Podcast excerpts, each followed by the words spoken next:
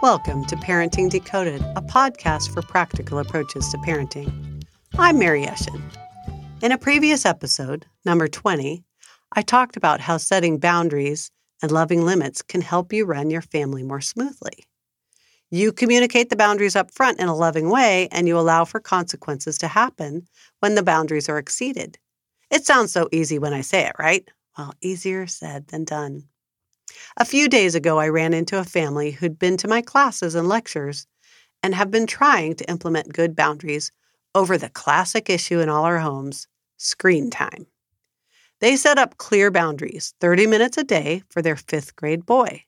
Their son knew the rule, but the parents told me that just about every day, as soon as he was done with his thirty minutes, he immediately started asking for more time. And he kept asking. And asking, and asking. Dad felt their boundary worked about seventy percent of the time, meaning their son got no extra screen time.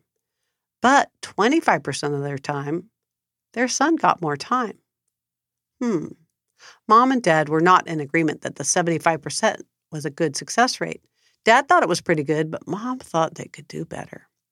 However, both of them were in agreement about one thing, that their son begging was really getting to them. Our kids are smart.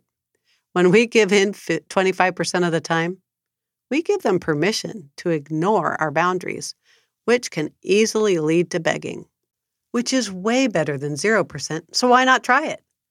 That's what goes on in our kids' brains without them even having to think about it. What's a parent to do? How do you get beyond the begging for more when you have been quite clear about the limits? There are two things that I'd recommend.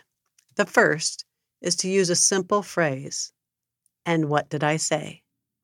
When they ask for more screen time, it would sound like, "And what is the limit?" Have them repeat the limit back to you.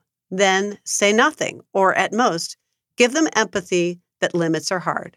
Give them real empathy. "I'm sorry this is so hard on you."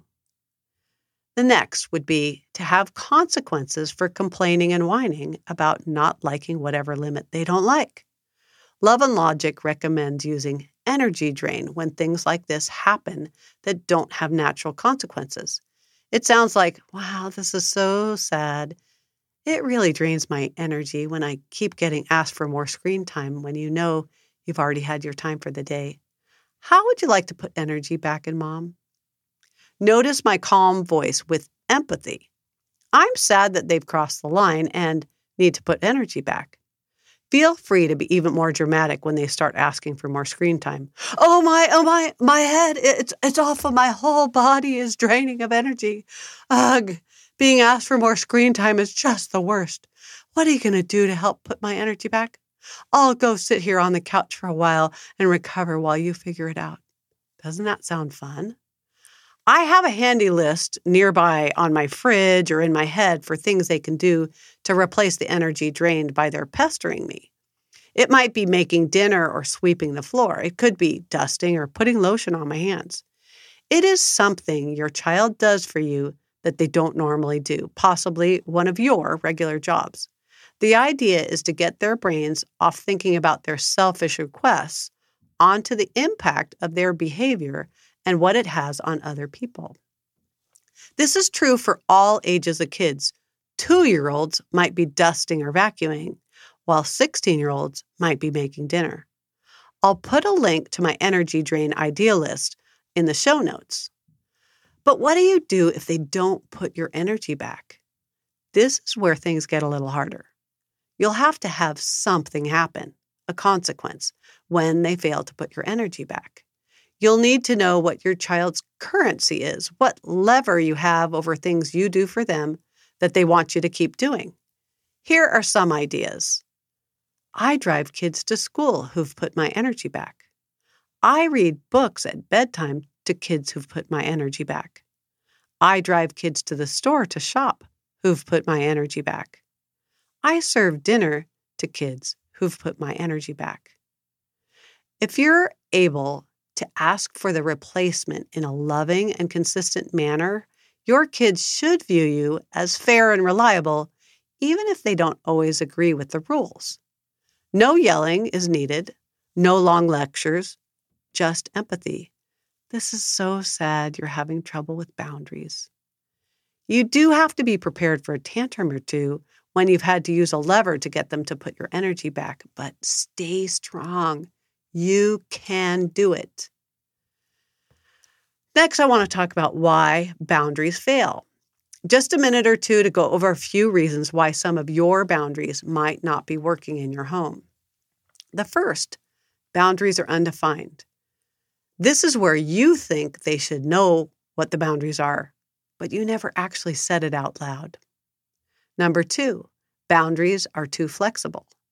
This is what happened to my family with the screen time issue.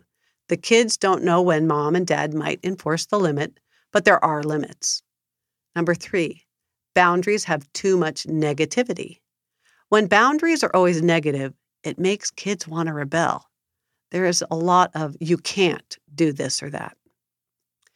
Fourth, boundaries have no consequences. You set a limit and then you don't do anything when the limit is broken. Fifth, too many boundaries. This is when parents are trying to control way too many aspects of kids' lives, and the kids have no room to breathe, and they're always breaking their rules every ten minutes because there are so many rules. How do we set good boundaries? I want to do a quick review of how you do set good boundaries to take away some of the problems that we were just talking about. Number one, define the boundaries. I love to recommend families have family meetings to help define and set limits so that no one is surprised and everyone has some input into the rules when it's possible and even the consequences. Two, make it positive. You want to tell your kids what they can do, not what they can't do. Three, have consequences. Kids need to know what will happen if they choose to disobey or ignore you. Four, be consistent. We talked about that already. Five, be reasonable. I mentioned that it's great to make a list of family rules, but be careful not to create so many rules that your kids feel they don't have choices and will start to rebel. It's best if you can incorporate ways for your kids to have a feedback loop, especially when setting up new rules as your kids grow. Six, be calm and loving. When our kids give us grief, feel free to go brain dead. Mom, this sucks that I can't use friend screens when all my friends get to do it all the time. Your response is going to be, I know, in a boring but loving tone. You can always talk with your child at a later time to ask for feedback if you get too much grief, but not in the moment when their emotions are activated and they're complaining or whining. That's all for now. I hope this was helpful. There is a transcript for this on my blog, and I'll put a link as well to the episode twenty that has information as well as my energy drain idea list. If you have a chance to leave a review for me on Google, Yelp, or any podcasting site, that would be super helpful for me.